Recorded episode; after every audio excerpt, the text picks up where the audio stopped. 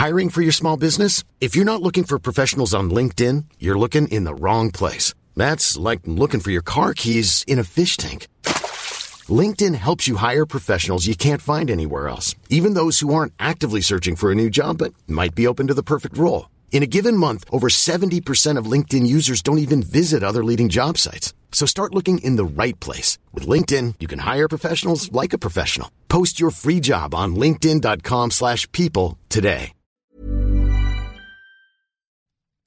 For nearly a quarter of a century, I've been writing columns telling business people to stop talking rot. For the same amount of time, they've been taking no notice. The first example I can find comes from 1994 when I wrote an article mocking ugly business jargon, arguing that language had got so stupid that the pendulum must soon swing back and plain talking about business would shortly reassert itself. The words I objected to back then global, downsize, marketplace, and worst of all, the mathematically nonsensical 110% committed. What an innocent age that was. Fast forward to July 2017, and an entrepreneur sits down to write a blog post about his company. We are focused 1 million percent on positive, move forward, actionable efforts to help facilitate change. When someone sent me this bilge last week, I read it and shrugged. Over the past two decades, two things have happened. Business bullshit has got a million percent more bullshitty, and I've stopped predicting a correction in the marketplace. I'm 110% sure there won't be one. Not only has production risen in aggregate, the worst individual offenders have gone on surpassing themselves, oblivious to my attempts to shame them into stopping. Howard Schultz is a champion in the bullshit space. The Starbucks executive chairman has provided me with more material for columns than any other executive, alive or dead. Yet he is still at it and still outdoing himself. Earlier this year, he announced that the new Starbucks roasteries were delivering an immersive, ultra premium, coffee forward experience in this ultra premium jargon forward twaddle, the only acceptable word is an. Mr. Schultz has brewed up a blend of old and new jargon, the fashionable and the workaday, adding a special topping of his own. Delivering and experience, a grim but not new. Ultra premium is needless word inflation. Immersive is fashionable, though ill advised if you're talking about scalding liquids.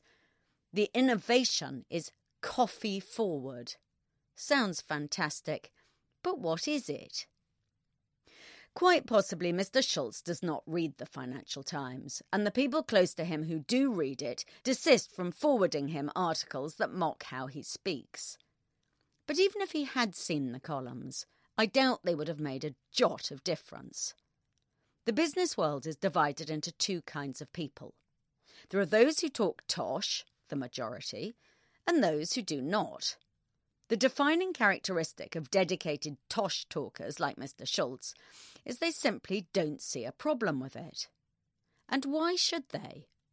While I've spent decades getting steamed up about mere words, he's been making a difference to the way half the world lives and drinks. It's largely thanks to him that we all wander around the streets carrying cardboard buckets of pale brown stuff that we slurp through plastic lids.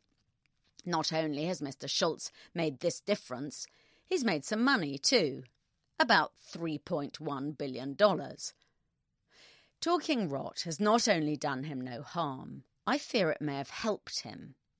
The new roasteries have an exceptionally vulgar Willy Wonka style decor with beans whizzing around in see through pipes. When the style is all hype, the language must match. Over the years, Mr. Schultz has proved just how bad language serves business people well. So when an analyst asks if you are going to acquire anything, you can either say no, which is a bit too bald and clear, or you can say 34 words instead, as he did a few years ago. I would say that we have enough to digest in the near term, and there's nothing candidly in our sightline that would suggest that we're involved in engaging anything that we're going to acquire. Bingo. The audience will be so bored that you will never get called to account. Even more impressively, he's shown the way in the upping of the emotional ante.